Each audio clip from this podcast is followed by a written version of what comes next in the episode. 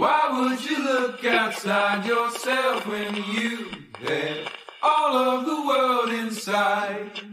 One, two, three, four.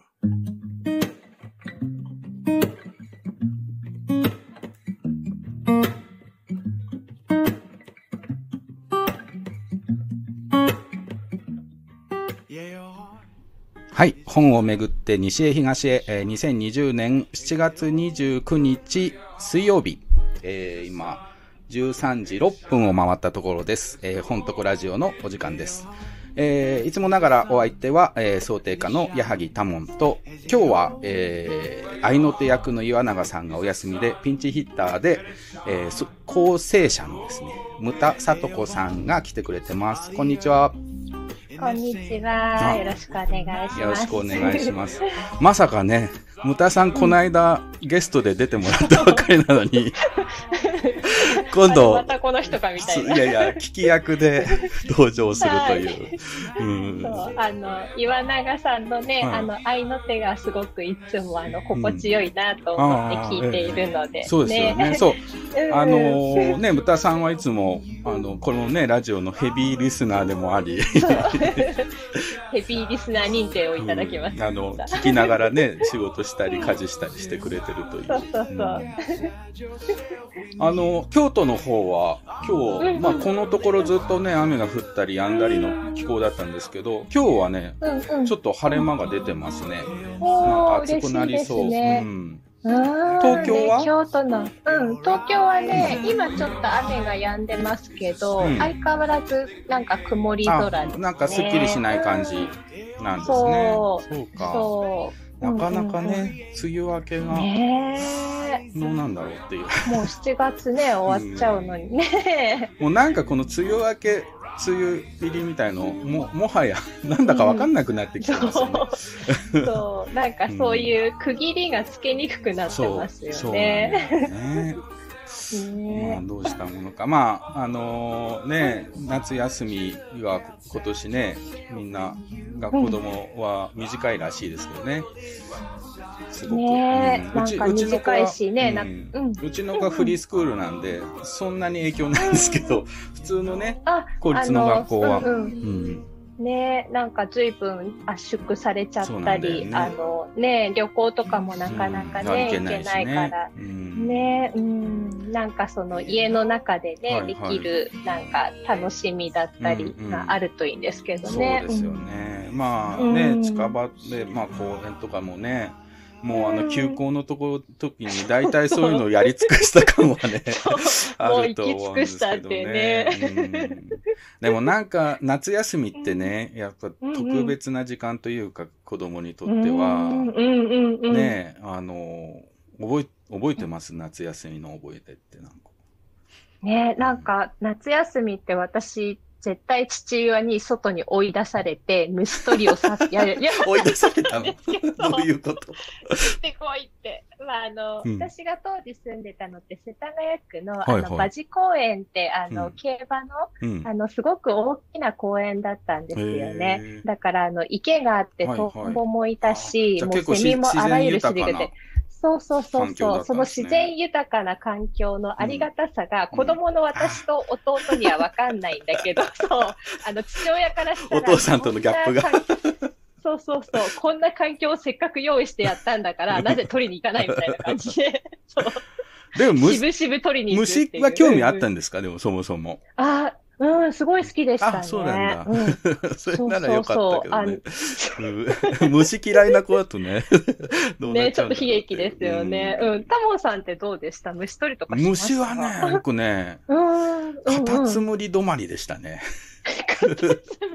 なんかね、あんまりあの足のあるやつとは仲良くなれなかったんだよね。ね、そうそう、今、カタツムリは足ないなと思った。そうそうそうそう。カタツムリを小学生低学年ぐらいの時に飼ってましたね。で、なんか食べるものでうんちの色変わるとか、うん、そういう感じの喜びを。そうそうそうそう。今日、明日と、明日どんな色になるかなとか言って、何あげようかとかね。ね、でもなんかその、うん、生き物とか植物の観察ってやっぱり楽しいですよね。はいはいうん、それこそお家の中でもできるし。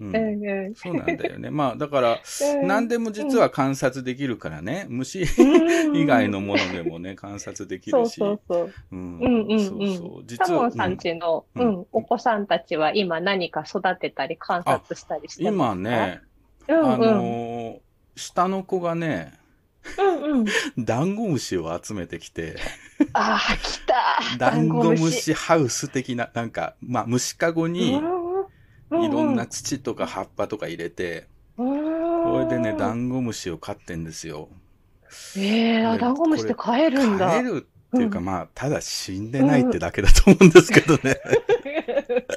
今のとこ生きてますね。時々水をシュッシュとあげて。それで、これ、いつまで飼うの？って言ったら、死ぬまで飼うって言ってましたね。死ぬ、死ぬ、やっぱ死なせるんだ、と思って。死ぬ、死ぬ前に、死ぬ前に庭に放すとかかと思ったんですけどね。そこで、あの、全うさせちゃうんだ全うさせる、餓死させるのかよくわかんないけど。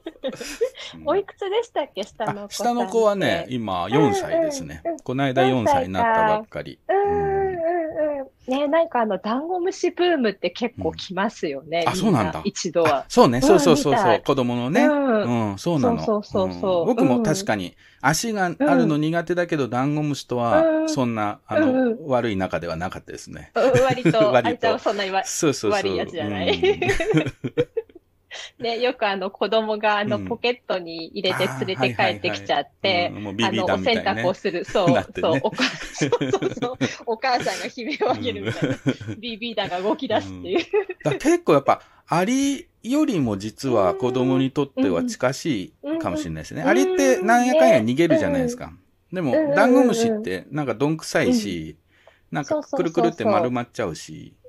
そう、割とその子供がね、なんか遊んでも、あの、平気というかね。ありってちょっとね、華奢すぎるから。そうそうそう。あと、まあ、噛むやつとかもね、いたりするうん、確かに確かに。うん。うんうん。と、まあね、観察。あ、あとね、今、あれですね、えっとね、おはぐろトンボっていう、あの、あはいはい、あの、ちょっとひらひらとした、ちょっと、あの、蝶々みたいなね、感じで、ひらひらっときて、なんか緑の、尻尾とかちょっと緑なんですかね、真っ黒で。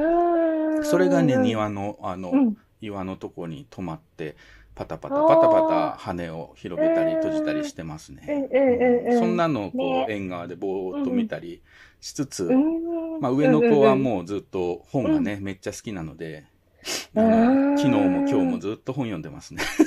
ほぼなんか1階のソファーのとこで読んでて、トイレ行くときに、まあ大体シレットが何も変わってないっていう感じで。ずっともうなんか本の虫になってますね。うん、上のお子さんは同じ本を何度も読む派ですか？違う本を読みたい、えっとね、違う本も読むけど、同じ本も読むっていうか、なんか1週間に1回ぐらい図書館で10冊ぐらい書いていくんですけど、それをね、何回転かさせて返すみたいな感じですね。まあでも好きな本は何度も読んでるみたい、持ってる本でね。うん。うんうんうんうんうん。ね、なんかその、何度も読むのが好きな子もいれば、うん、次から次へとっていう子もいて、ね、そうですね。そうそうそうそう。ね、うん、うんうん。いろいろですよね、本の読み方、ね、うん、そうそうそう。ね、そう。なんか全然、うん。そう、今日のね、あの、観察っていうので思い出したんですけど、今日のゲストにも実はつながるかもしれない、というのが、今日ね、あの、ゲストでこの後登場してもらうのが、えー、全盲の美術鑑賞家というね、肩書きで、うんえー、活動されている白鳥健二さんという人なんですけど、あのーはい、白鳥さんはね、いや、うん、まず、この全盲の美術鑑賞家って謎の 言葉ですよね。うんうん、そう、うん、あの、見えない人が鑑賞するって、え？ってちょっと思いますよね。どういうこと？っていうね。うんうん、なんか、うんうん、僕も最初聞いたときに、触ったりするのかなとかね、いろいろ、ね、なんか、近頃そういう触って見見れる的なものって、あるじゃないですか。ね、体験型のアートっていうのもありますよね。そういうものなのかなとか、いろいろ想像してたんだけど、去年ですかね、あの、うんうん、あ、去年、2019年の9月にね、あの、うんうんうん、奈良県立図書情報館っていうちょっと変なとあの図書館があるんですけど、奈良にね。うん、そこでね、あの、本を作るっていう,、うテーマでシリーズのワークショップみたいなのやってて、そこで、あの、このラジオにも登場してもらったノンフィクション作家の川内有夫さんと、はい。と、この白鳥健二さんと、あと、水戸芸術館のね、えー、学芸員の人でね、佐藤さんって人がいるんだけど、その3人と僕とでね、ワークショップとトークをやったんですよ。で、その時に初めて白鳥さんにお会いしたの。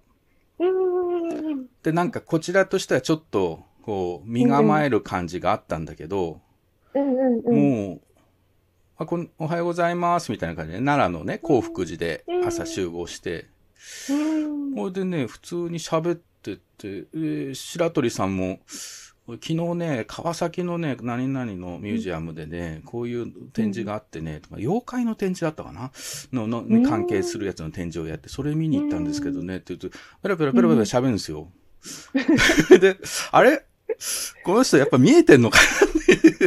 一瞬思っちゃうぐらい、いや、見えてるっていうか、それさえも、うん、感じさせないぐらい、本当に見てきたかのように、こんな形になっててねとかね、こんなのがあったの、これはちょっとチャチかったですね とかね。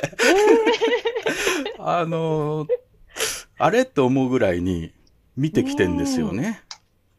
うん、で、まあ、白鳥さんの、まあ、この後ね、あの、話を聞こうと思うんだけど、基本的には、はい、その対話型鑑賞と言って、あの、周りにいる人たち、一緒に、あの、見る人たちが、えー、対話をしながら、えー、白鳥さんとお話をしながら、その美術品を見ていくっていうね、やり方なんですよね。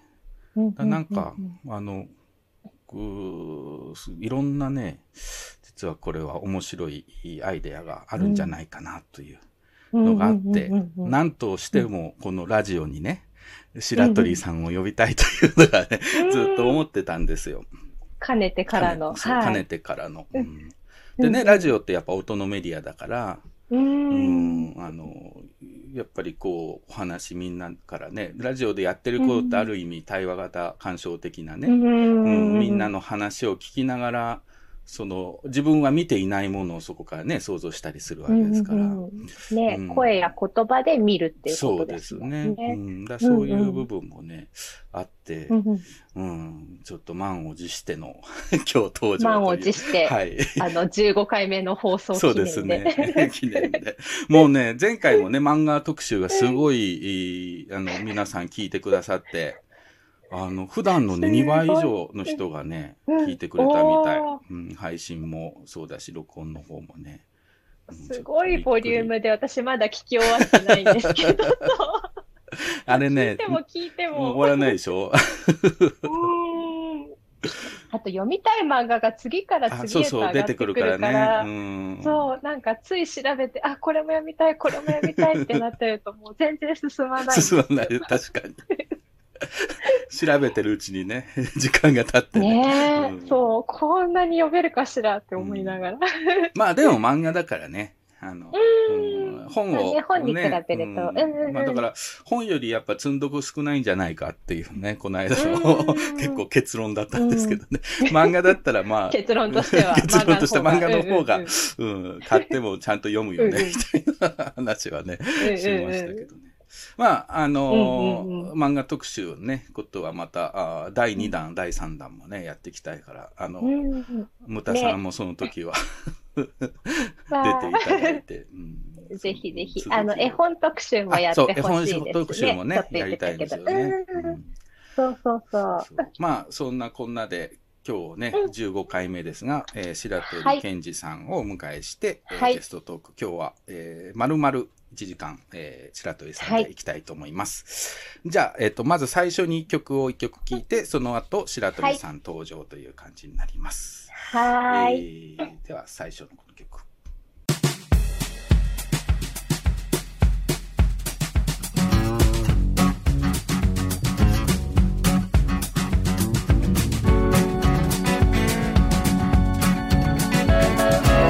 You never guess the places that I've been.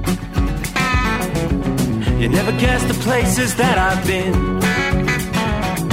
Cause everything is like a dream, yeah, but only in that dream that I live in.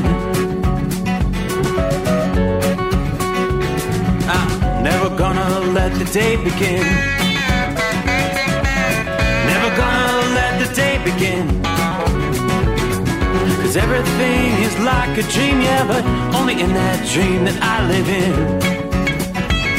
Oh, don't and I'll just make this bed my home. Oh, darling, please just let me sleep. Give me my dreams.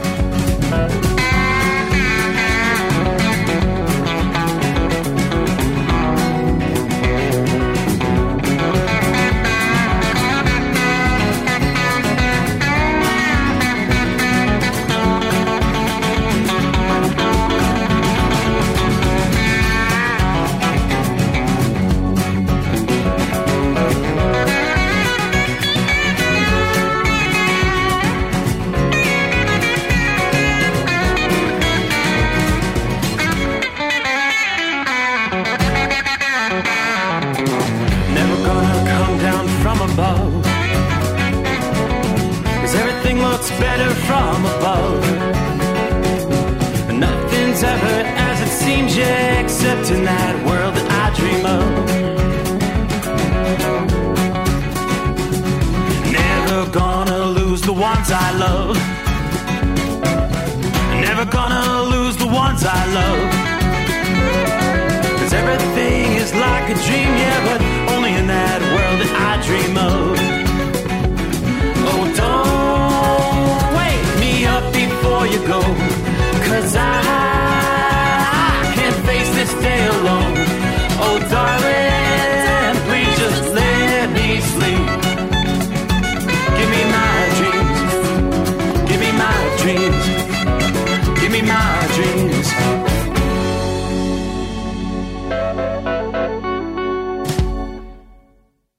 白鳥さんは今、あれですか、うん水戸ですかそうです、そうです。んのお家。え、自宅。今日、水戸の天気はどんな感じですか、今日はね、外に出てないからよあ、そっかくわかんないんだけど。暑い。うん、蒸し暑い。蒸し暑いな。あ、だけどね、そ、うん、外はね、そんなに、そこまで暑くないと思あ、そうですか。う。うん。家の中にいると、こう、湿度が溜まっうて、ん。余計暑く感じる。ああ、うんそうだよね。う。うんん。うん。いや、なんか、あの、水戸芸術館の佐藤さんからはいメールが来てたんですけど、あの、ええラジオが午前中じゃなくて午後でほっとしましたって書いてあって、なんか、あの、午前中はあんまり白鳥さんスイッチ入らないからって 書いてあったんです。そうそう。あの、もともと、ももともとっていうか夜型なんです。あ、そうなんですね。ええ、ええ。じゃあ夜があの日絶が暮れ好調。んそう。そう、日が暮れると元気になる。うん。で、まあ僕お酒好きなんで、はいはいお酒飲むともっと元気になるっていう、そう、そういう感じの。あ、じゃあ、どちらかというと、午前中は遅くまで寝てたり、まあ、ゴロゴロしてる感じ？ていうかね、うん。朝早く起きても、うん。午前中はなんかぼーっとしちゃってるんですよ。そっか。スイッチがはん本当入らないんですね。そうそうそう。ま前の日の酒もあるし。そうそうお昼、お昼頃になって、うん。こうやっとこう頭が回ってくるな、みたいな。はいはいはいはい。あ、でもね、ちょっとわかるな、僕も。結構、あの、まあ、仕事が重なると、夜にこう遅くなったりするんですけどね、まあそういう日のやっぱ午前中ってもうほとんどぼーっとして終わるみたいな。そうそうそうそう。感じありますね。そう、だからね、午前中はね、うん。あの、こう、決まりきったことやる方がね、いいんですよ。あの、洗濯とか洗い物とか、あの、そういう分かりやすいことっていうか、単日常の。単純作業ね。そうそうそう。そうそうそう。ん何も考えないでできちゃうっていう。そうそうそうそうんそうそううん。あの、白鳥さん、今日もうね、聞きたいこといっぱいありすぎて、まあ、毎回ゲストそうなんですけどね、おそらく1時間じゃ足りないだろうというね、あの、人ばっかり登場するんですよね。はい。うん。で、まあ、まずなんか、あの、白鳥さんについて、まあ、ご存知ない人もね、多いと思うし、もうまあ、僕も奈良でね、はい、お話は聞いたけど、あの、ええ、まあ、復習するような意味も、えー、あり、はい、えっ、ー、と、ちょっともう基本的なところから話を伺っていこうと思うんですが、はい、はい。あの、まず、あの、生まれも、これ、水戸、ずっと水戸なんでしたっけ？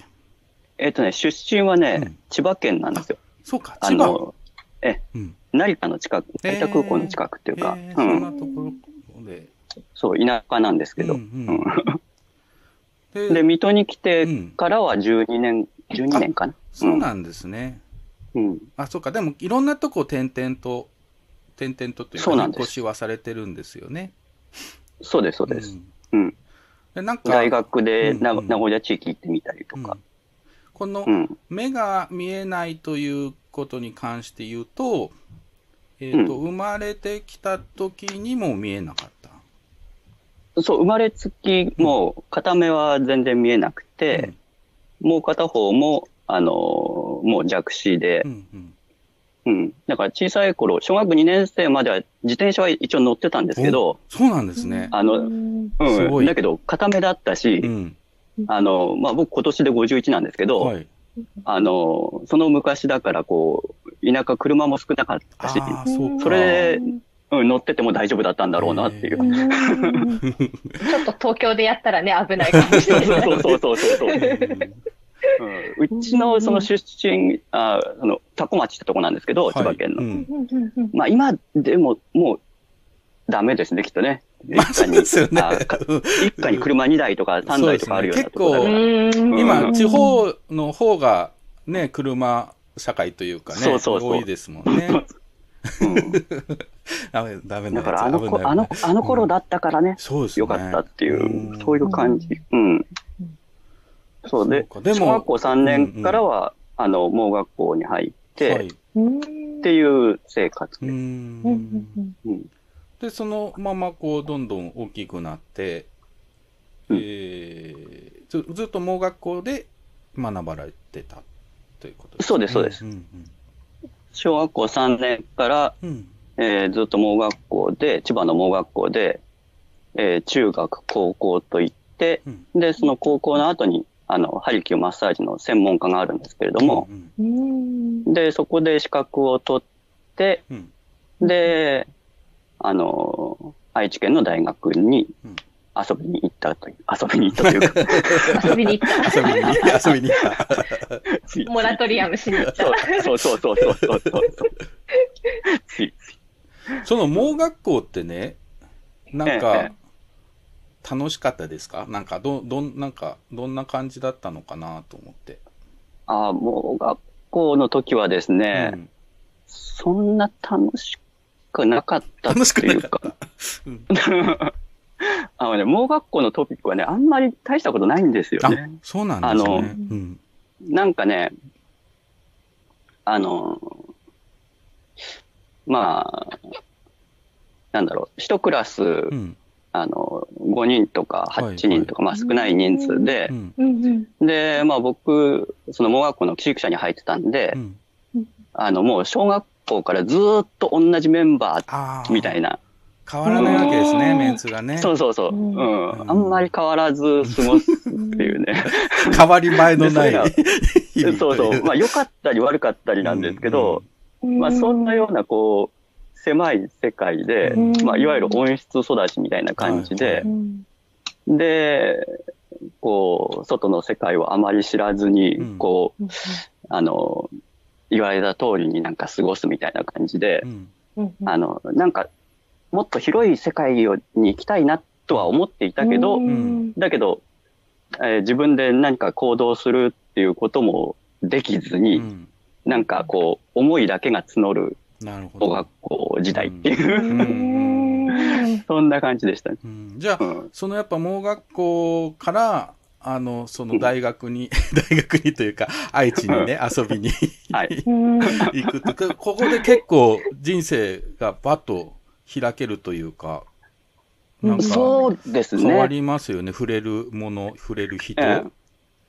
うん、そうそうそう。うん、だから今まで、それまではその、盲学校で会う人たちが、まあ、中心だったんですけど、うん、だけど、その、まあ、普通はこう、その専攻科でマッサージ入るような資格取れば、はい。うん、あの、すぐ、あの、仕事を始めるっていう、まあ、就職するなり、開業するなりで、仕事するのが、まあ、普通なんですけども、うん。うん、社会人になる。うんうん、そうそうそうそう。うんうん、なんだけど、なんかもう僕は、どうしてもその、えー、いわゆる社会人になるのが怖くて怖くて。あの、盲学校しか世界を知らないのに、これで社会に出て大丈夫なのかっていうのがあって、で、あのー、まあ、大学行こうと思って、で、いろいろ方法を探してたら、社会人入試っていう楽な道がありまして。はいはい。あの、高校を卒業して3年間経てば、うん、えっ、ー、と、小論文と面接で入試ができるっていう。そうなんですね。社会人。まあその、大学2部、夜間の部だったんだけれども、だけどそういう方法があるっていうのが分かって、これはちょっと挑戦せずにはいられないと思って、で、あの、安易に受けたら、安易に受かっちゃったっていうね。もう逆にこんなに、こんなに楽して入っちゃっていいのかって、その時思いました、ね、すんなりと入ってしまった、ね、そうそうそうそう。そう、大学で何学びたいとかそういうのもなく、うん、そう。うんまあ、だけど大学行ったらそんな人もいましたけどね。あ、そうですか。ね、似たような、うん。そうそうそう。あの、愛知県のその知多半島っていう海の近くに、その大学のキャンパスがあるんですけども、海が近いから、ここの大学選んだとかね。なんか、ほ、なんかいいですね。牧歌的な感じですね。いいですね。なんか、あの、そのいい加減な気持ちで入ったのは自分だけじゃなかったんだなっていうね。うん、ちょっとほっとしますよね。そうそうそうそう。まあでも、ま、僕も大学行ってないから何とも言えないけど、うん、結構みんなそんな、い そんなとかいい加減というか、なんか、たまたまね、その大学に行ってとか、あるいは入る前にあれこれ考えてるようで考えてなかったりね。してますよね。うん、なんかえ、縁がね、きっとあったんでしょうね、その場所にね。そうみたい。で、そこの大学生活の中で、えー、まあ、美術鑑賞のきっかけ的な事件が、ね、事件がというか、はい、起きるわけですよね。事件が。事件が。あの、まあ、これ僕の定番の話なんですけども、はいはいあの、待ってましたって感じですか、歌舞伎みたい。うん、歌舞伎。あの、その20代半ばくらいの時に、はい、あの、付き合い始めた彼女がいまして。うん、で、いいね。うん、えっ、ー、と、その人が、あの、美術館に行くっていう話を聞いて、うん。あ、じゃあこれはちょっと美術館デートしなきゃと 思っちゃって。思っちゃって。思っちゃって。だってそ、それそれまでね、うん、美術館行こうと思ったことないんですよ、だって。うん、あの、えー、だってそういう美術、アートにすらそんなに興味はなかったわけですか、それまでって。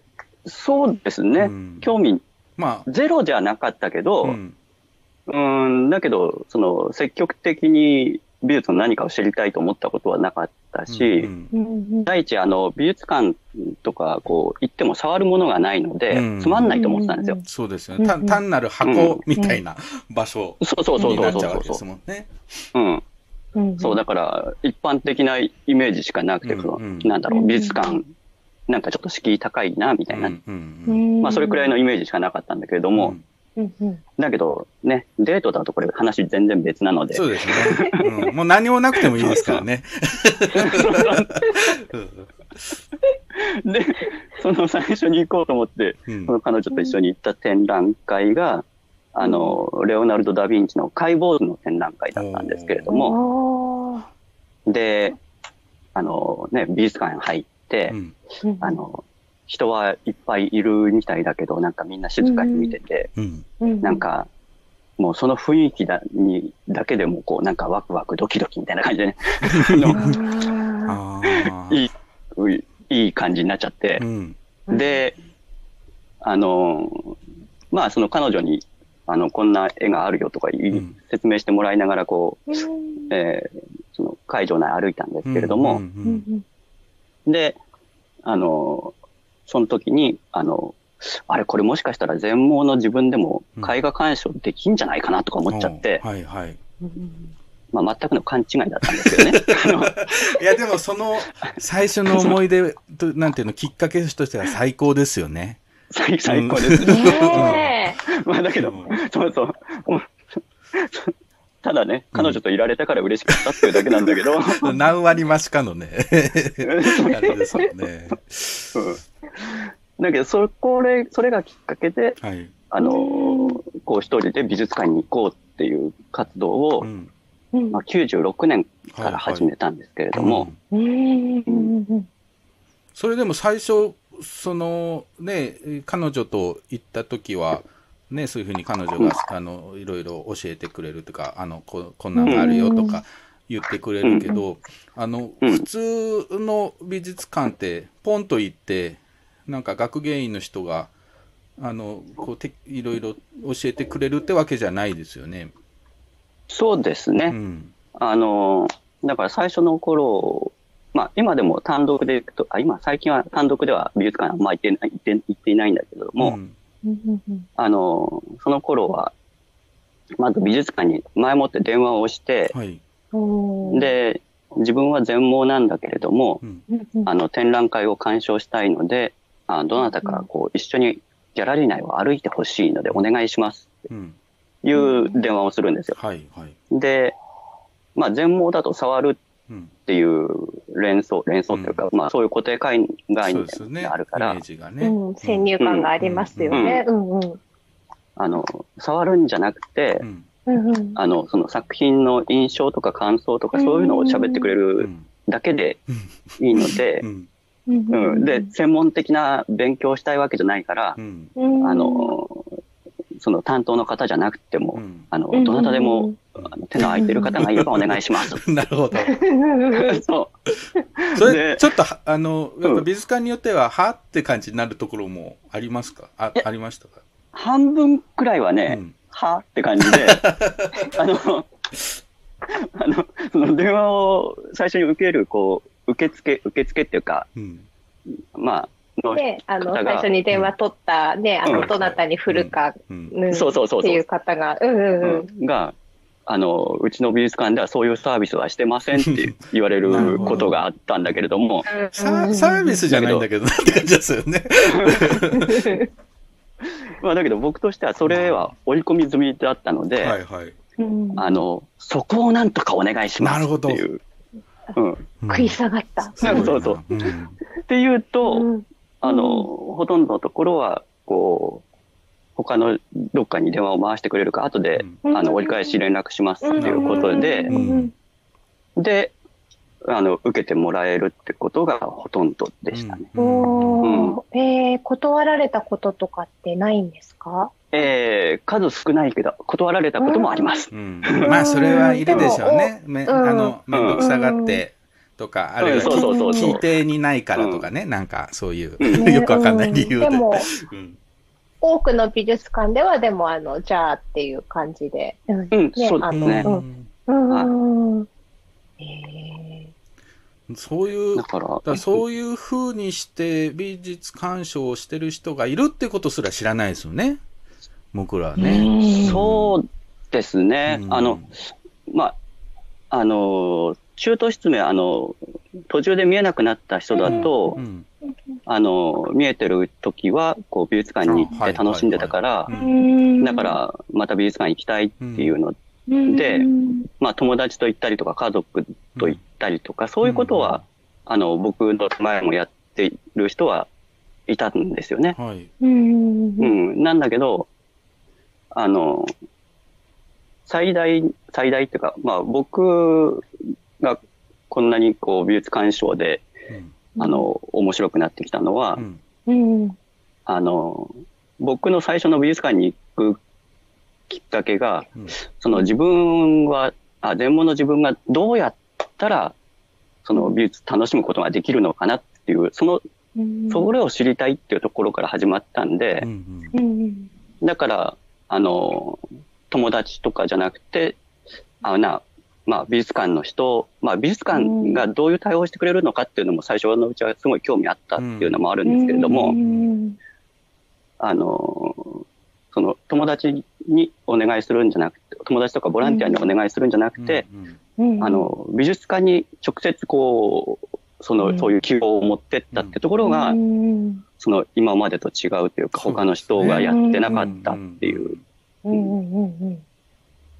で、やってみたら、あの、その美術館の人たちも、えー、楽しんでくれるっていうか、あの、僕も、あの、個人で単独で美術館に行くまでは全然知らなかったんですけれども、はい、あの、美術館で働いてても、その作品をじっくり見るってことはあんまりないんですね。逆にね。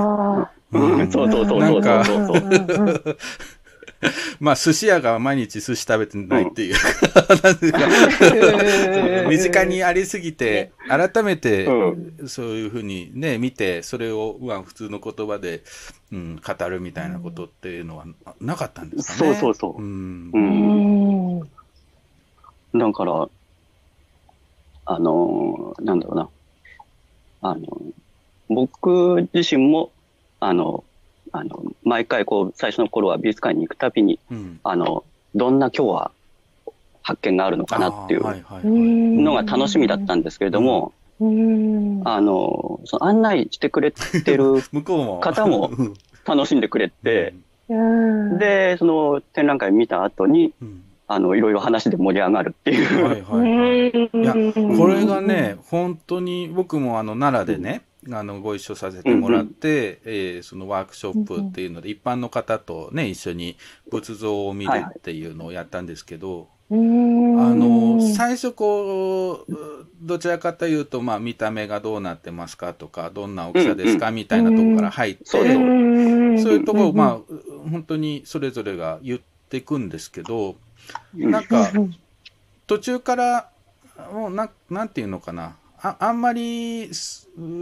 こう説明しようっていう気持ちがなくなってくるっていうか。あのー、面白くなってきちゃうんですよね。なんか喋ることが。そうそうそうそう。そう。そうそうで、なんか一つのもの、例えば仏像で言えば仏像も背が小さいね、うん、鬼みたいのいますとか言った時に、うん、どんくらいの大きさですかっていうと、なんかある人は幼稚園児ぐらいとかね、うん、犬ぐらい、大型犬ぐらいとかね。でもなんかそれって、その大きさの例えも、実はその人のなんか、小さな価値観というか、何かの尺度で語られてることだから、そう。何に例えるか、ね、そうそう、何を例えるか。うん、その、例えば顔。数字で言う人もいそうだし。そうそうそう顔を見たときに、誰に見えるか、男に見えるか、女に見えるかとかね、のも、すごくその人の、なんか経験してきたこととか、が出てきちゃうんですよね、自然と。とそれがね、ねめっちゃ面白いっていうか、そうそう。それそれが、それが本当いいんですよ。あの、その、正確に説明しようと思って、うんあの、その何センチとか、はいはい、あの、形をこう細かくとか言ってくれる人もいるんですけれども、あの、それだとね、観察になっちゃうんですよね。どっちかっていうと。そうか。鑑賞じゃなく観察になる。そうそうそうそう。なかなかね、こう、あの、それが無意味とは言わないけど、まあ、作品の世界にね、入っ入りにくくなっちゃう。あ味わい、味わいが薄いですよね。言葉としてもね。そうそうそうそう。うん。だから、あの、その人の言葉で喋ってくれるようになってくると、うん、あの、だんだんこう、鑑賞の方に近づいてって、うん、あの、お互いにこう、楽しさが増してくるっていうね。うん。いや、例えば、あの、川内、あ、ごめんなさい。どうぞどうぞ。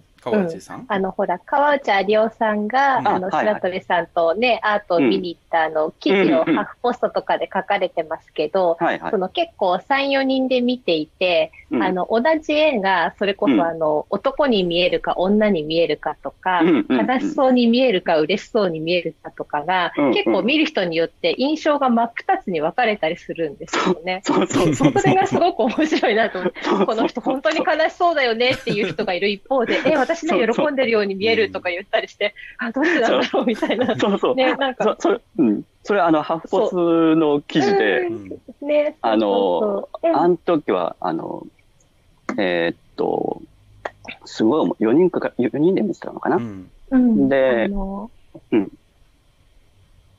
佐久間由美子さんと川内亮さんとで行かれたんでしたっけね。そうです、そうです、そうです。うんうんうんうん。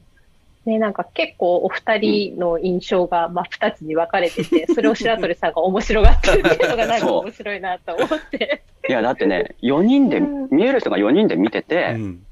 あの、誰も一致しない、一致しないどころか、同同意しないんですよ、みんな。あの、こう見えるね。うん、こう見えるねって言っても、どこがって。あんなにね、面白いことはね、あの、よなかったね、本当に。そうなんかだんだん議論が白熱していく感じですよね。そうそうそうそうそうそう。そうななだからなんか僕ら子供の時からね多分、うんうん、あのー、それ子供僕子供の絵をのワークショップとかやってるとすごくある年代からみんななんか色にこだわり始めちゃうんですよね。うん、っていうのは、えー、例えば、えー、こうこういうじゃあ今日ここで絵描こうかってなった時にうん、茶色がないとかね。赤がないとか言うわけです。で、僕のワークショップは基本的にいっぱい色を持っていかないので、あの、2、3色で、あとは混ぜて作ってみたいな。もの なので、そうすると、あ、いいね、いいね。なんか、書けないっていう、あるある程度、大体小学生ぐらいになるとそういう子が増えていくんですけど、うんうんでもなんか、別に一つのものを見ても、その茶茶色っていうのは記号的に頭にインプットされてるだけであって、それが茶色である必要もなく、あの、みんな見てる色はもちろん違うわけでね。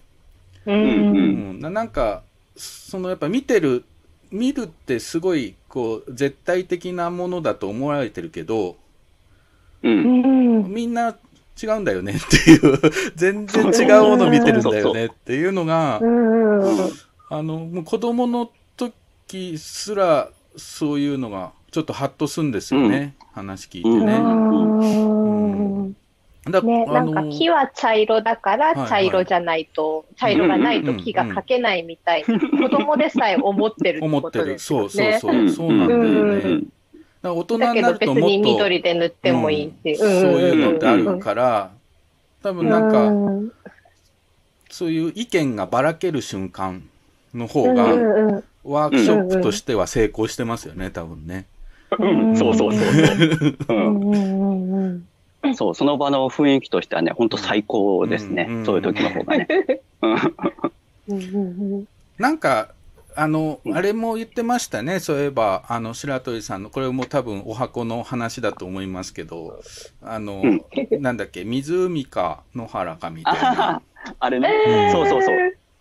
なんか絵の中に湖が書いてありますっていうような説明をね、あの、一緒に見てた方がしてて、なんか、あって言ったって。そう、あれは、その、印象派の絵を展覧会の時だったんですけども、で、あの、まあ、美術に特に詳しいわけじゃない、あの、まあ、その時は松坂屋美術館っていう名古屋にある、まあ、美術館じゃ、あ、百貨店の、中に入まあ、店員さんが、うん。で、百貨店の店員さんが、えー、喋ってくれたんですけども、で、最初は、こう、真ん中に湖があって、その周りに木があってとかいう感じで説明をしてくれて、で、しばらく経ったら、最初湖って言ってたけれども、黄色い点々があるから、野原ですねってなっちゃって、野原？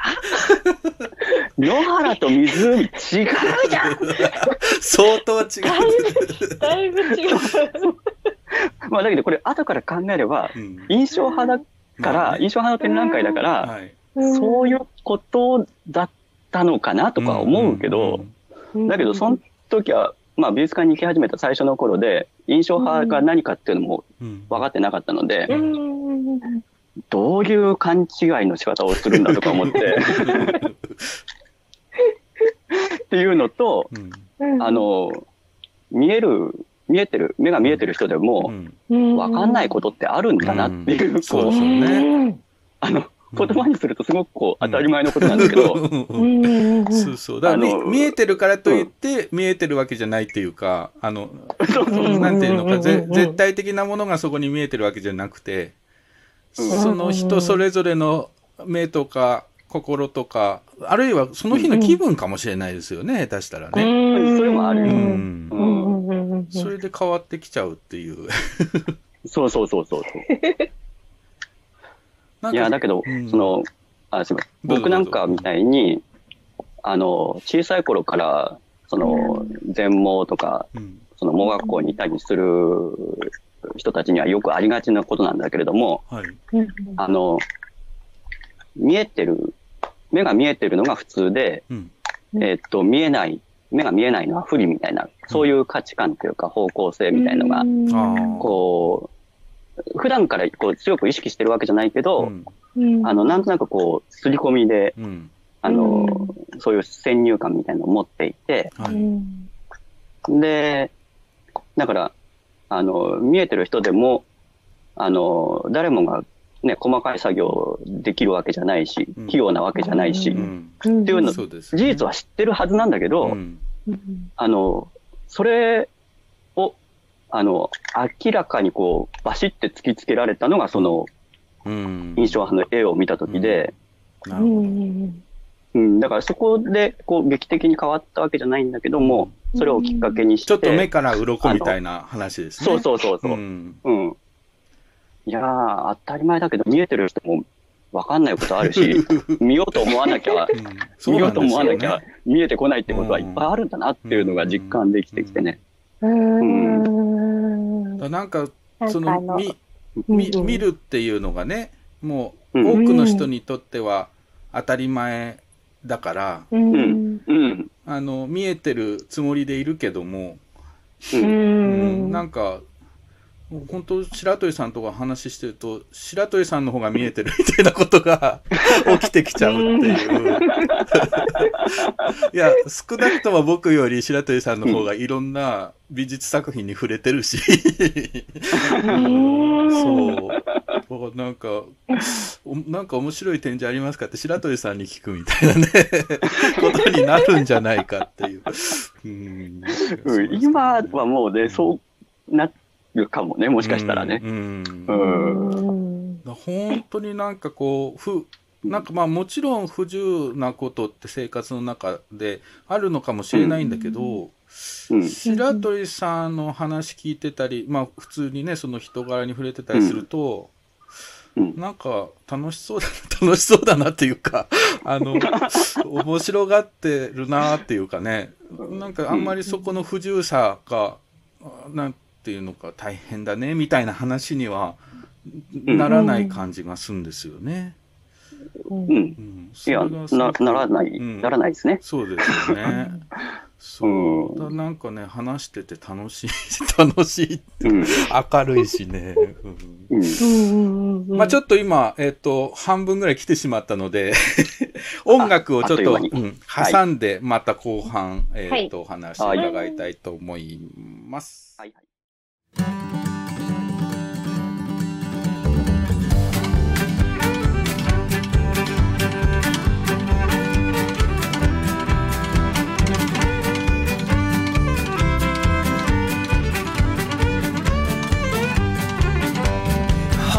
what you doing to me, my love?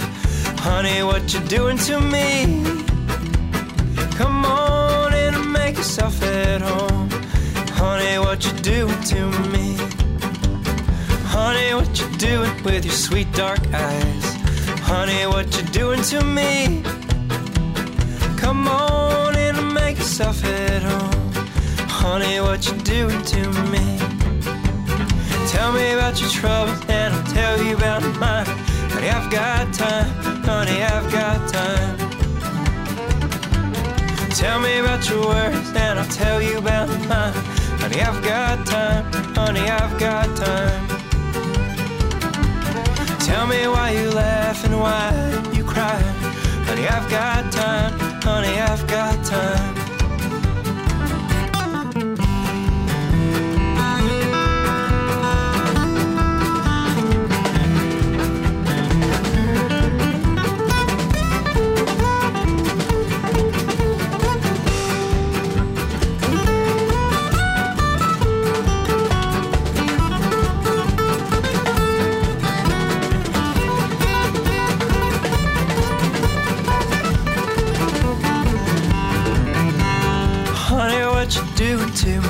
My love?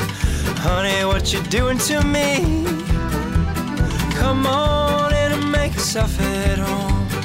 Honey, what you doing to me? Honey, what you doing with your long dark hair? Honey, what you doing to me? Come on in and make yourself at home. Honey, what you doing to me? Tell me about your trouble and I'll tell you about mine. Honey, I've got time. Honey, I've got time. Tell me about your worries and I'll tell you about mine. Honey, I've got time. Honey, I've got time. Tell me why you laugh and why you cry. Honey, I've got time. Honey, I've got time.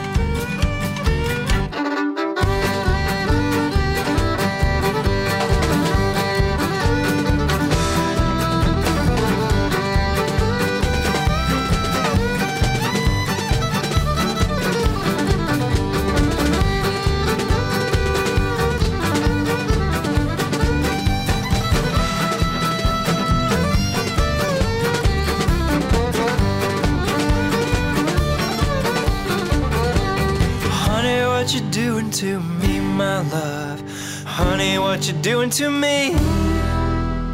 Come on in and make yourself at home. Honey, what you doing to me? Honey, what you doing with your 200 IQ? Honey, what you doing to me? Come on in and make yourself at home. Honey, what you doing to me? Tell me about your trouble and I'll tell you about mine. Honey, I've got time. Honey, I've got time. Tell me about your worries and I'll tell you about mine. Honey, I've got time. Honey, I've got time. Tell me why you laugh and why you cry. Honey, I've got time. Honey, I've got time.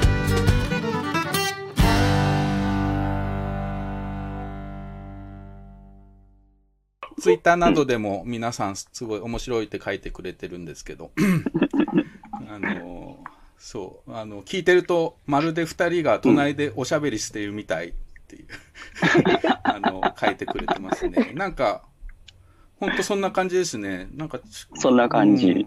ううんん。うん、なんか音だけでも全然、うんめっちゃ楽しいな。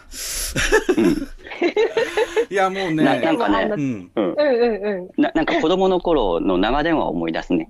ああ、なんかね、そうそう、僕、うんあの、佐藤さん、水戸家の佐藤さんが聞いたんですけど、うん。なんか白鳥さんって若い時、大学生かなの時かな？になんか、はいはい。ダイヤル Q2 で恋愛相談とかもしてたっていう。してたしてた。え、それはする方ですか？される方ですか？いや、れあの恋愛相談をしてたの。うん。えっと、相談相談受受ける側ける方。うん。うん。あ、えそれじゃあ、白鳥さんに相談できる。うん っていうかね、うんあ、の、あの頃ダイヤル Q2 で占いとかさ、そういうのがあったんだよね。ありました。うんうんうんで、その占いのチャンネルでう、ん。うん。あの、その恋愛相談もできますよみたいなのがあって。で、あの、まあ、僕はその、うん、えー、学校が2部だったんで、学校終わってから、はい、こう、夜中に、こう、電話を待ってて、うん、で、女の子の恋愛相談を聞くっていうね。相談をしてくる人が。で、あれ、やってて面白かったんだけども、うん、あの、自分のことを考えても、ああ、そうかって思うんだけど、こう恋愛、うん、恋とか恋愛で、つまずくところ、場面ってね、大体パターンがあるんですよね。ああ。それが見えてくる。そうそうそうそうそう。だからね、その女の子の話を、あの、もう3分の1とか聞くと、だいたい、あ、この辺が着地点じゃないかなっていうのが、なるほど。コツが。もう分かっちゃうんだ。なんかね、見えてくるとかね、思いながらやってましたね。まあ、だから、人はいっぱいいろいろいるけども、うん、そうそう。タイプ別に結構なっちゃうってことですね。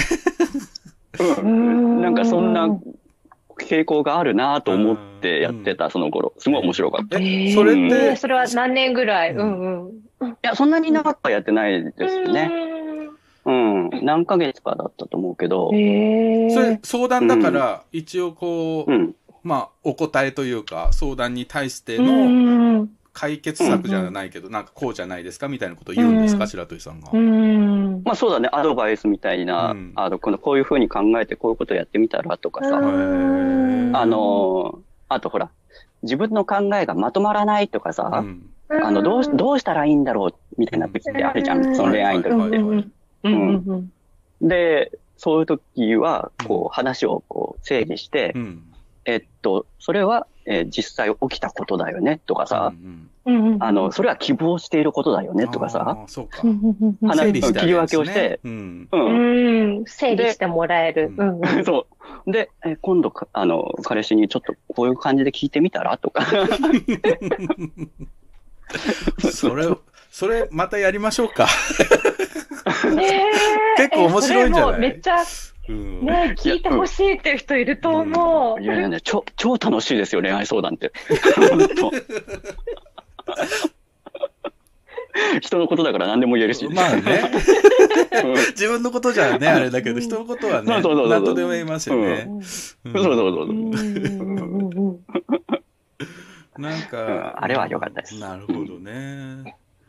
あとなんか電車の中で人の話を聞くのが好きっていうタレコミがあったんですけど。あ、タレ、コミが。タレコミが。そうそう。あの、電車乗ってるのって結構好きなんですけれども、うん、あの、新幹線じゃなくて、うん、あの、普通列車に乗るのが好きなんですよ。うん、で、各駅停車とかの。そうそうそうそうそう。うんで、まあ大学名古屋地域だったので、あの、各駅でずっと乗ってると、うん、あの、いろんな人が乗ってきて、いる、あの、ちょくちょく降りるでしょ。はいはいはい。で、その、いろんな人が乗ってきて、なんか話してるなっていうのを聞いてるのがなんか好き。うん、うん、あ、それすごいわかる。うん。うん。で、ああ、高校生だなとかさ、勝手に思ったりして。なんか、その、ね、すべてそこでね、わかるような話はしてないんだけど、その日常の会話から、ちょっとその人のことを想像したりとかね。うん、楽しいですよね。うん、うん、僕なんか、ラジオ好きっていうのもあるんだけど、うんうん、結構バスの中とか電車の中で、喋ってるおっさんとかおばちゃんの話、耳そば立てて聞いてんですよ。別に何か、カフェとかでもね、うん、楽しいですよね。何か深い学びがあるとか、得するとかないんですけど。ないけどね。ないん。だけど、そんなに人生の役には立たないんだけど、楽しい。なんかね聞、きたくなっちゃうんだよね。ああいう時って。わかる。うん、なんかそのこと言葉あるいは声から、うん、あのそこで渡されてるものっていうのはなん誰か人にね伝えようとしてる言葉じゃなくても、うん、そこからこう、なんか映像が広がったりその人の人生まで想像できちゃうってことがあって、うん、まあ、それが当たってるか当たってないかは全然別の話なんだけどそれはなんか楽しいですよね。うん。だなんかそういう楽しさがわかる、なんか少しでもわかる人は、結構この、対話型鑑賞というね、その、会話をしながらあ何かを見ていくっていうのが、楽しめんじゃないかなっていう気がしますね。うん。うんだなんか僕これ本当に、えー、奈良のねその仏像の、まあ、このことについてはねあの川内さんが「言葉」というねあの雑誌にあ雑誌にね、うん、記事として書いてくれてるんだけど、うん、それやってからねあの、うん、すごくあこれはいろんなとこに活かせるなと思ったんですよ。うんうんうん、なんか、まあ、白鳥さんがいるといたらいったで面白いんだけど白鳥さんいなくてもこれは何か自分のやってることとかに活かせんじゃないかなっていうのがあって、でねいろいろ試行錯誤したんですけどね。あの、去年あのあ去年か。あ去年ですね。去年その後秋にねあの石川県の金金沢にね、はい、あの展示があって行った時、まあ、家族で1週間ぐらいいたんですけど、でなんか兼六園に行ったんですよね。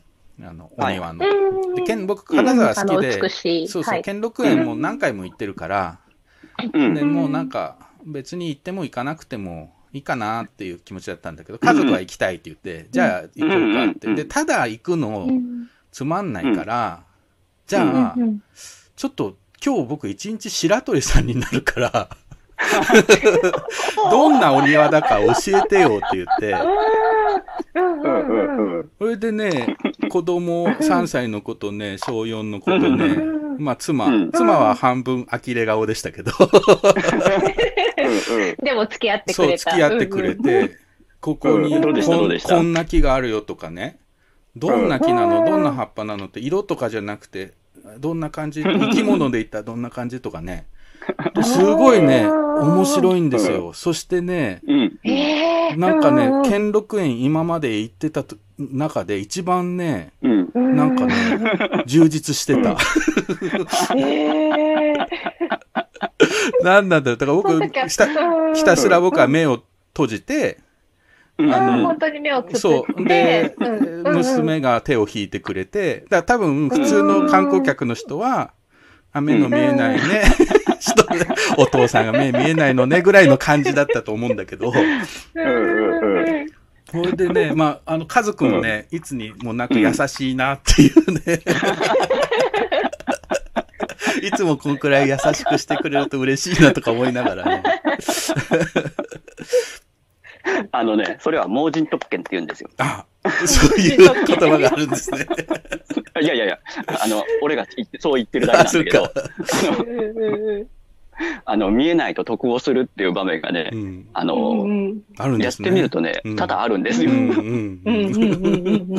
そう、それを称して盲人特権という。そう、あなんかね、でもなんかそのね、それをやって、まあ、た単純にね、優しかったってもあるんだけど、あの、例えばこ子供とかと話してても、なんかこう、意識しないと、普通の言葉で喋って、なんていうのかな、そう見見えてること前提の、あるいは言葉が言葉として分かってること前提で話す、話しちゃうじゃないですか。だからなんかもう単純に白だよとか、なんか黄色だよとかね。うん、なんか単純な言葉で言ってしまうんだけど、そこをもう一回こう、え、それってどういう色なの？あるいはどういう形なの？とか、うん、味で言ったらどんな感じとかね。なんかそうやっていくと、全然こう、出てくる言葉が変わってくんですよね、子供も。これでね、あ、これもう、なんか学校とか、ね、そういう時間があっても面白いなとか、それこそ盲人役の子がいて みんなであのやる、だから、聞く方も面白いし、伝える方も面白いですよね。両方結構面白いんですよね。うん。そう、あの、僕がこういう美術館でに単独で行くとか、うん、その鑑賞ワークショップに関わるとかやってて、うん、改めて思ったのが、あの、普段ね、日常、こう、コミュニケーションちゃんとしてないでしょ、自分含めて。そうね。うん。そうなんだよね。あの、ほ、そう、ほとんどが、あの、連絡とか報告とか、確認とかさ、そうそう。いう感じで言葉を使ってて、あの、コミュニケーション、会話とかコミュニケーションののやり取りをする、やったり取ったり、やったり取ったりっていうのは、あんまないんですよね。うん、ゼロじゃないけど。うん。まあ、存在なというか、まあ、適当な 言葉かもしれないですね。言ってみれば、うん。で、それが、こう、まあ、美術作品を前にして、それを、についてみんなで会話をしようってなると、あの、やりとりできちゃうっていうかね、だんだんできるようになってきちゃうっていうか。そうですね。うんなんか、何にもなくてそれはできないんだけど、多分、その、僕も、そう、兼六園でね、庭があったからできたところがあって、うん、そうそう。突然なんか、やってって言っても、できそのモードに入らないから、それ面白いっすよね。うん。そう、だからこの、美術館に行くか、あ、すみません。美術館に行くことを始めた最初の頃も、美術館じゃなくてもこういうことできるんじゃないかとも思って、あの、その公園とかいうのもあったし、あと、公園？ウィンドショッピング。公園ね。公園ね。パークね。うん。うん。パーク。うん。あと、ウィンドショッピングはどうかとかね。はいはい。アイデアはあって、いくつかやっても見たんだけど、あ、試されて、はい。うん。だけど、やっぱり美術作品が一番やりやすいっていうのはある。うんへえ。うん。なんか、ウィンドウショッピングとかだと、うん。何が難しかったですか？うん。あんまり盛り上がらない。うんとね、盛り上がらないんじゃなくて、うん。あのうんうん。いや、だからどれでもできるんですよ。うん。どれでもできるんだけど、あの、美術作品のいいところは、自由度が一番含まれてる。うん。うん。確かに。うん。で、なんか、美術、美術に詳しい人って野原が湖に見えるみたいな。うん。うん。そうそうそう。で、あの、野原が書いてあったとしても、あの、野原に限らなくてもいいわけじゃないですか。美術作品だから。うん。正解はないみたいな。そうそうそうそう。そっからさ、またストーリーが始まっちゃってもいいわけで。うん。うん。うん。うんうん、そう、公園で自然を相手にすると、うん、そこまではいけないんですよね。確かにね。うん。うん。なんかウィンドウショッピングとかでも、カバンとかね、見ても、カバンはそこから何か思いもよらぬものには変化しないですもんね。そうそうそうそうそうそうそう。うん。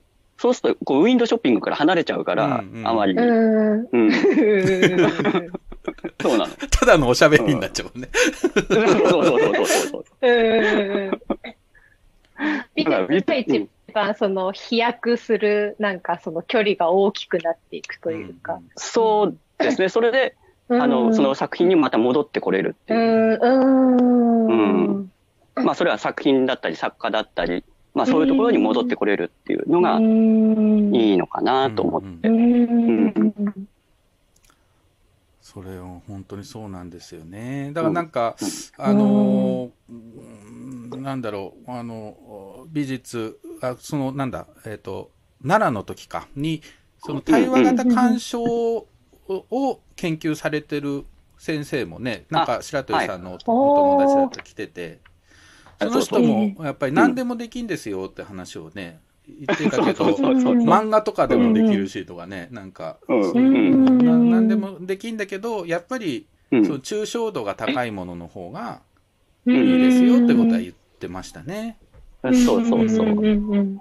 まあ、あの、その会話のネタとしてこう取り上げやすいっていうか、展開しやすいっていう、まあそういうようなこと、うん。なんですね。うん、あの、時間がね 迫ってきてるんです。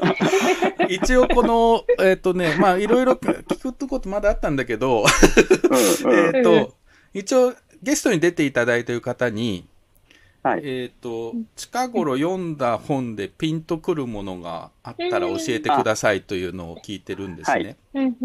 はい、で白鳥さんって、まず本ってどうやって読むんですかね？よ、えー、っとね、うん、まあ僕の場合は全盲なので、うん、えー、っと、音訳か転訳っていう方法が。転訳っていうのは展示になってる。まあ、展示、うん、うん。音訳っていうのはこう読んでくれて、それを、えー、まあ今だったらこう CD とかに録音するっていう。で、あの、展示も、えっとね、その昔は手でボツボツ打ってたんですけれども、はい。今は展示のプリンターっていうのがありまして、そうなんですね。で、うん。だから展示の転訳で、転訳もこう、データになってんですよ。うん。で、翻訳されたのもデータになってて、うん、で、それがダウンロードできるサイトがありまして、あの、視覚障害者だとそのサイトに登録して、うん、あの、その翻訳されている、翻訳とか転訳されているデータを自分のパソコンにダウンロードして、はい、えー、読むことができるなるほど。あの、うん、展示用のプリンターを持っていれば、そのデータを出力すれば展示になって出てくるっていう。そうです、そうです。うん、で、展示、転訳、あ、展示にしなくても、そのデータを、うん、あの、そのパソコンの音声ブラウザっていうのがあって、その音声で読むっていうことができるので、ああ。まあ僕はそのパソコンの、えっ、ー、と、音声ブラウザの音声化するソフトがあって、文字を読んでくれるっていうのがあるんですけれども、それでその転訳のデータも、あの、パソコンで読んでる、聞いてるっていう。音声で。はい。はい。すごい、あの、思い出したけど、あの、奈良でね、お会いした時に、携帯かスマホからすごいスピードで何か読み上げる音が聞こえて、え、何ですか？今って。いや、メールメールとか言って。そうそうそう。めっちゃ速いですよね、あの、スピードがね。うん。うん。早送りみたい、今もちょっとパソコンが目の前にあるんで。うん。うん。えっと。27、29、マイナスネオ、マイナス何天気、曇り、1時雨、最高25度。茨城県、ジャンル、天気、曇り、1時雨、最高25度、茨城県、北部。これ遅い方です。遅いんですか、これ？遅い方です。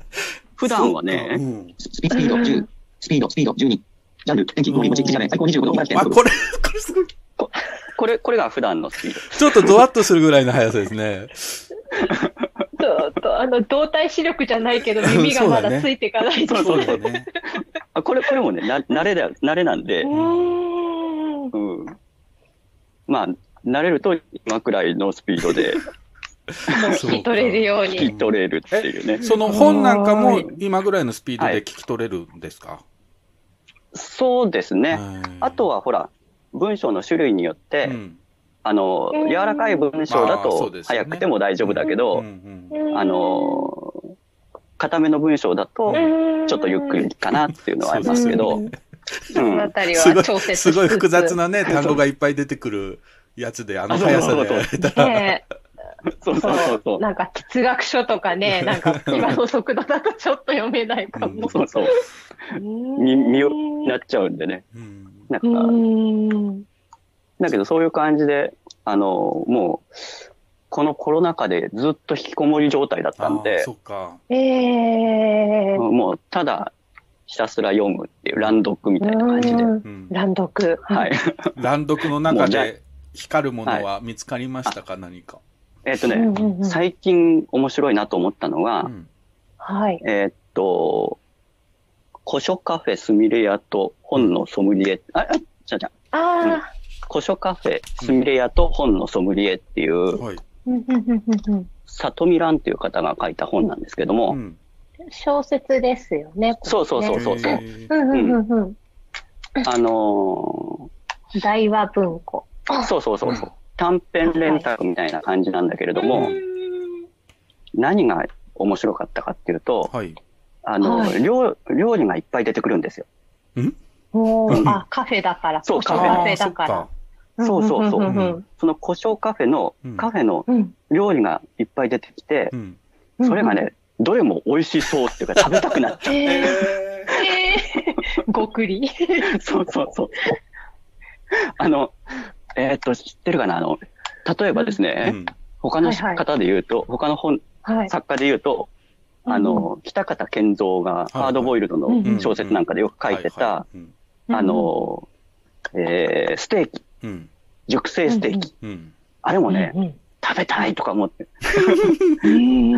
ととかね、あの、片岡義雄が書いた、サンドイッチとかね。ああ、わかる。食べたくなる。そそれみたいな感じで、あの、この古書カフェの料理がね、次々なんか良さそうで、古書カフェす、うん、そう、古書カフェすげやうちの、本の話じゃなくて、食い物の方。そっちだった。そう。だけどそういうのってあるでしょ？ありますね。あります。あります。うん、あるよね。なんか、もう話の筋とかよりも、そっちのことを覚えてるみたいな。そうそうそうそう。そう、だからね、そう、これ、一応ミステリーなんだけど、あの、ミステリーなんですか、これ。うん、うん。ミステリーなんだけど、はい、ミステリーとしてどうかがね、よくわかんないんでね。もう一回読読んでみないと、ね、ミステリーとしての出来栄えよりも。食べ物の出来栄えが。お料理の描写の方が。そうそうそう。もう一回読んでみないとね、そこ、そこまでたどり着けないってかったっていうかね。でも、やっぱりこれ料理をね、ちゃんと描けるっていうか、うん、美味しそうに描ける人って筆の力がありますよね、すごくね。うん、と思いますね。うん。うんうんうん。だって味し味するわけじゃないからね文字からはね。そうそうそう。そうでもそういう口になっちゃうっていうかあの、なんかあもうそれ読んだら今日そのことしか考えられない。あ今日の晩ご飯これにしようぐらいのありますよね。もう俺、一発、一発でこれ食べたいと思ったもん。古書カフェ行きたいって。すみれ屋行きたいって。そうそうそうそうそうそう。それほどの、えー、出会いでした。なるほど。これはいいですね。どうしよう。うん、ねえ。お腹空いてきちゃった。お腹空いて、お昼、お昼、終わったんじゃない？食べたんだけど、なんかお腹空いてきちゃった。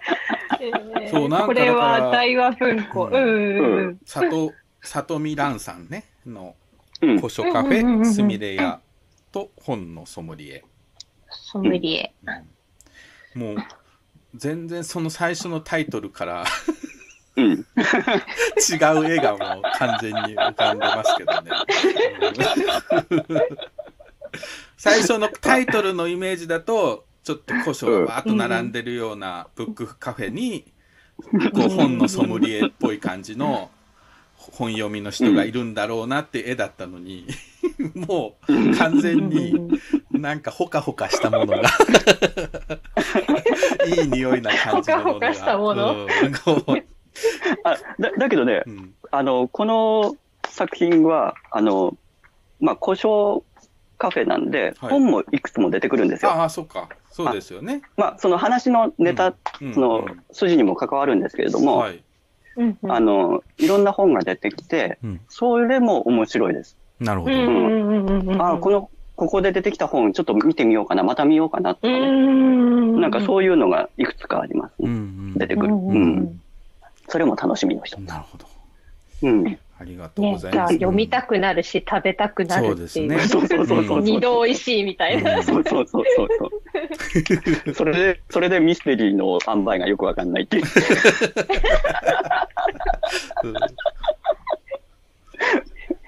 そうか。いや、なんか全然思いもよらぬ本が飛び出て面白いですね。なんかこの、まあ、今ね、コロナ禍の話がちょっと出ましたけど、はい。あの、どう、こう、しばらくあれですか、美術展示の、そういう展示とか、美術館自体がね、お休みしてるところも多かったし、うんうん。あの展示もね、なかなか行けないですよね。行けないですね。で、今美術館だいぶやってはいるんですけども、うん、あの、その、その展覧会場であんまり喋んないでくれとかね。そうですよね。いうおた、うん、話になってるので、あの、まあ僕は、あの、東京都現代美術館で今やっている、うん。あの、はい、オラファー・エリアソンっていう人の展覧会見に行きたいなと思ってたんですけど、あの、やっぱり、オラファーはいっぱいお客さんが来てるみたいで。あ、そうなんだ。そう結構人気ありますよね。そう。うちの夫も行きたいけど、なんかチケットも結構取れないって言ってた、うん、そう、そうみたい、そうみたい。そう。うん。だから、ちょっといけないんじゃないかな。ちょっと、うん、そんな感じの。うんうんうんうん。まあ、ワクチンができないとね。そうですね。うんうん。まあ、どこ、どこかでね、収束、収束がね、待つしかないというね、りますよね。うん。いや、でも、そんな時こそ、あれじゃないですか、もしかしたら、あの、白鳥さんの恋愛相談が、はい、今こそ復活して、フォントコラジオで やりますかね。白鳥さんの恋愛相談っていう回。めっちゃ相談したい。いや、本当ね、恋愛相談楽しいですよ。ね、うん、なんかちょっと、うん、僕なんか恋愛相談とかされて、うまく絶対答えられないんですよ、うん、自分は。なんか全然分かってないって、まあ、妻から言われますけど。でもなんか、白鳥さんが、うん、どういうふうにね、うん、答えてくれるのかは、ちょっと興味深いね。めっちゃ興味ある。いや、恋愛相談ってね、うん、あの、あれですよ、話聞いてるだけで、大体うまくいくんですよ。そうなんですか、聞いてあげるだけ、あの、それで何割かはね、気が済むっていうか、うん。あそう思うとちょっと気気楽になりますね。そうそう、話をちゃんと聞いて、その整理をするだけで、何割かの人たちはね、すっきりするっていうことがありあると思う、きっと。え、なんか白鳥さんってバーテンダーとか向いてそうですよね。そう、そういう感じしますよね。ね、そうそうそうそう。いいですね。やりたい。そう。そう、恋愛に限らず、いろんなことをちょっとなんか聞いてほしいっていう、そう、整理したいとかね、なんか、ちょっと楽になりたいみたいな時に、駆け込みたい。バー白鳥に。そうそうそうそうそう。え、本当こラジオでバー白鳥やりますよ。バー白鳥。ねいいですよね。あ、いいね。いいね。やりましょう。お酒おお酒が入ると調子に乗るんで。夜の、夜の部で。あの、夜の部。夜の部で。本当こラジオの夜の部で、バー白鳥のコーナーが。いいじゃないですか。いいね。いや、僕ね、夜の、夜の部も、いつもこの本当こラジオってお昼なので、夜の部もやってみたいなっていうのはあったんですよ。やっぱトーン、話すトーンとかも変わりますよね、テンションとか、ね。ああ、そうだと思いますよね。うんうんうん。ね、あの夜のラジオってすごく特別ですよね、あの時間でね。うんうんうん。なんか夜に声が聞こえてくるってね、いいですよね。うんうんうん。まあちょっと話が止まりませんが 配信時間はもうオーバーしてしまうので。あ、す、過ぎてる過ぎてるので、あの、うん、ここらで、あの、お開きにしたいんですけども。名残惜しい、まあ。名残惜しいですけど、あの、なんか白鳥さん告知することはありますか？特にない、告知はね、そういうわけでないんですよ。ないですね。そうですよね。そうですよね。なので、まあ、あの、面白い企画をちょっと考えて一緒に、えー、今後もなんかできたらいいなって思います。そうですね。うん。うん、またあの、近いうちに。そうですね。ぜひぜひ、えあの、ぜひ、あの、うん、お、お願いします。はい。ここちらこそよろしくお願いします。はい、えー、今日ね、ちょっと話がもうあっちこっち行きましたが、そうだね。あの、ちょっと後半も恋愛相談の話が 広がりすぎちゃった感はあるけど、えー、ね、あの、ぜひ、川内さんの書いた記事などもね、ネットなどでも読めますので、えー、さらに興味ある方はそちらも読んでいただけたらと思います。えー、今日は、えー、全盲の美術鑑賞家として活動されている白鳥健二さんにお話を伺いました。ありがとうございました。はい、どうもありがとうございました。はい、じゃあ、この後音楽を挟んで、えー、エンディングです。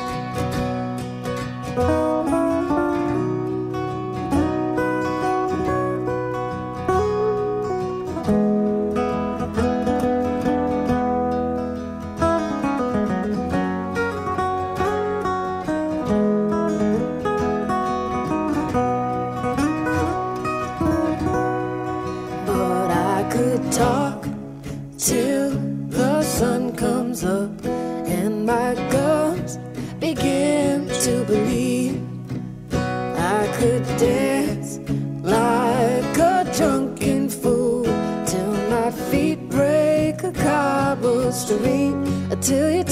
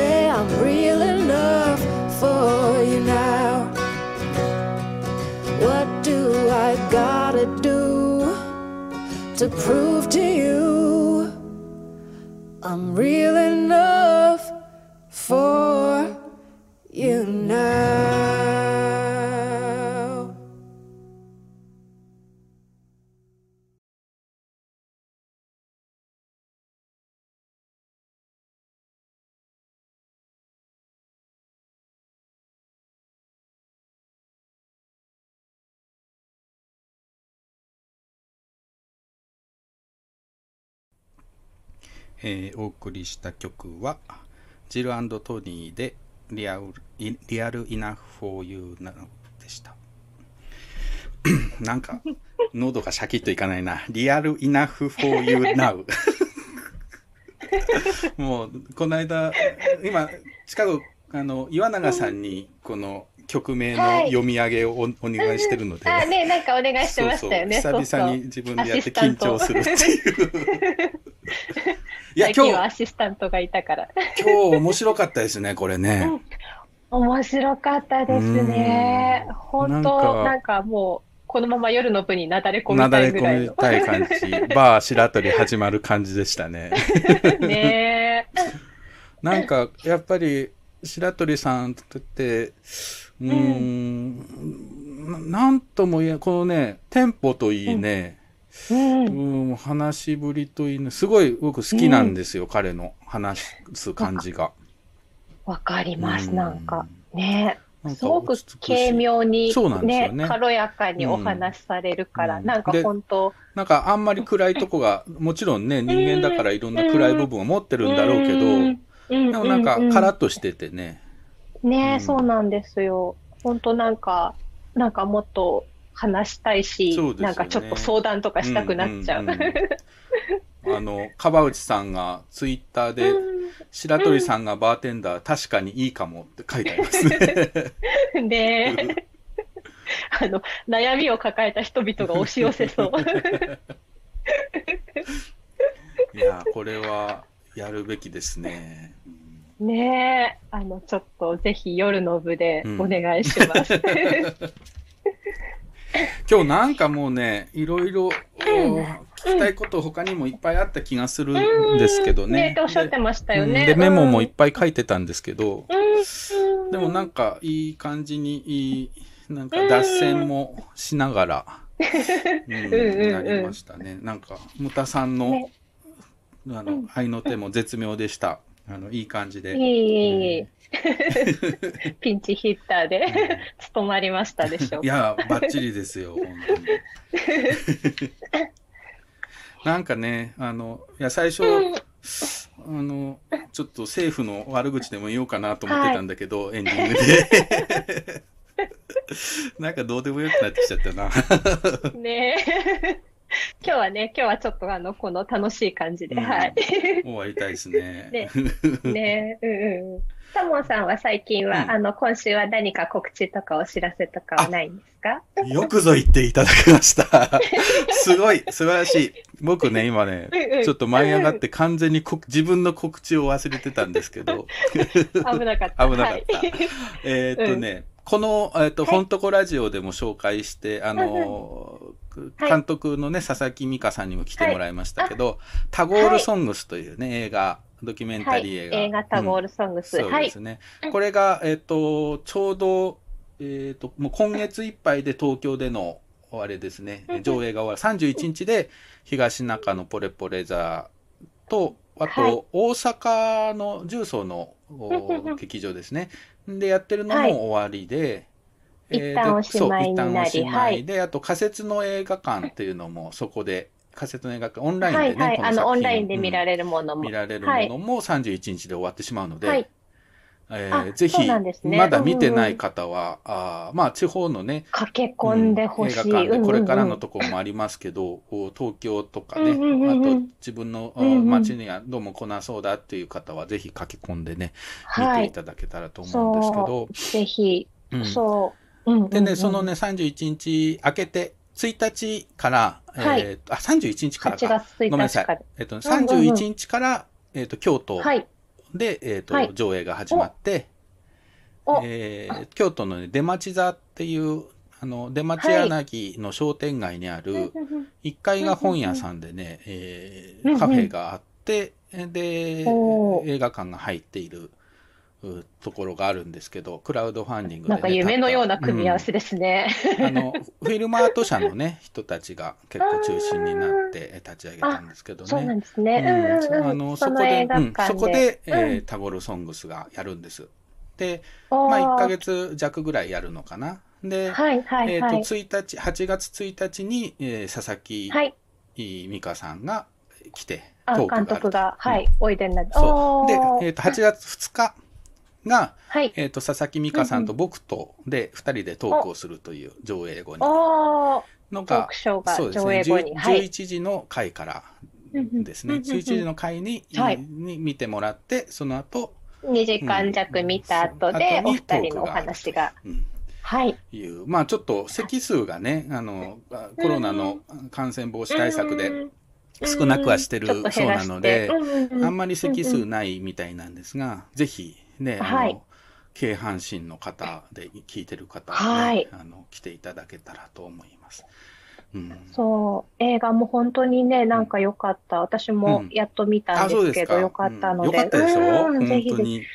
なんかね いろんな人に勧めたくなる。うんうん、ね、わかります。そう。なんか、タモンさんもすごいいいって言ってたし、うん、あの、若松英介さんもすごい絶賛しておられたので、そう、やっぱり見なきゃと思っていたら、ね、あ、これはなんか進めたくなるのわかるわと思いましたね。あの、京都方面で見られるね、機会なので、ぜひぜひ。結構友達たちや、この、ほんとこラジオに登場してきてくれてる人も皆さん見てね、あのね、そうですよね。うん。うんうん。あれの、それこそ本を送るでね、書いてくれた、笠井さん、製本所のね、はいはい笠井さんなんかも、笠井蓮さん、はい。すごい良かったっていうね、言ってましたけど、そうそうそうそう。うん、私、あの、佐々木美香さんと川内有緒さんのトークショーに行ったんですけど、笠井さんも来てて、そうそう そうそう。みんな似たようなところに出没してます、そうそうそうそう。そう、そのトークショーで、あの、川内有緒さんって今日何度かお名前が出てますけれど、あのね、白鳥さんの記事を、あの、ノートっていう、あの、媒体とかね、あの、言葉っていう雑誌とかでお書きになられてる、ノンフィクション作家の、うんあの、川内さんのあの、一番最近の、えっと、緊張が、金管が、あの、バウルを探してっていうね、うんうんうんうん。バウルを探して完全版と、そのタゴールソングスと、あの、舞台がちょっとね、あの、かぶ、重なっていたりっていうこともあって、て、お二人でトークされて、はいはい、で、あの、バウルを探してた想定、タモンさんがされてるじゃないですか。そう、ねうんうん、そうそうそう。その想定の、そのアイディアというか案が、あの、タモンさんから71個送られてきたって狂気の、狂気の想定か。パソコンが止まるほどの案が送られてきたっていう話が出てました。狂気の想定か。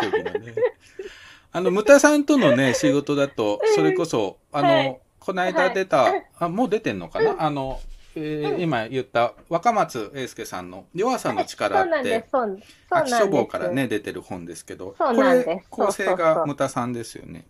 そうなんです、うん、私が構成をやらせていただいて、あの、タモンさんが想定をされてて、ね。うん、ちょうど、うん、昨日私のところにも見本が来て、うん、なんかちょっと、うん、ちょっとあの、サイズがなんか、あの、すん詰まりな感じで可愛いですよ、ね、ちっちゃいサイズなんですね、普通の本より。白黒板より縦がちょっと短いという感じの。短くって。ね、なんかこれすごい紙の感じがいいなと思って。いいですよね。なんか、うん。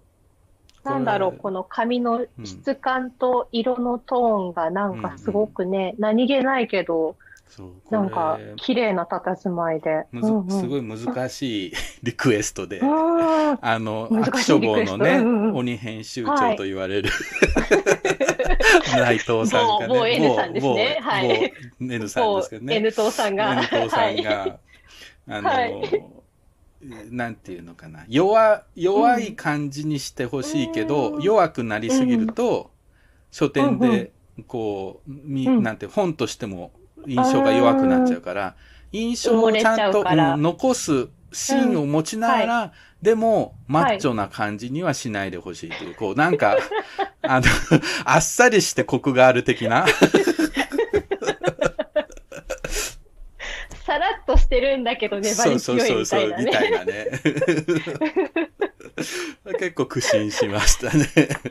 ね、割とそういう無理を言ってくる人ですよね。まあ、そうですね。あの、すごく毎回勉強をさせていただいてます。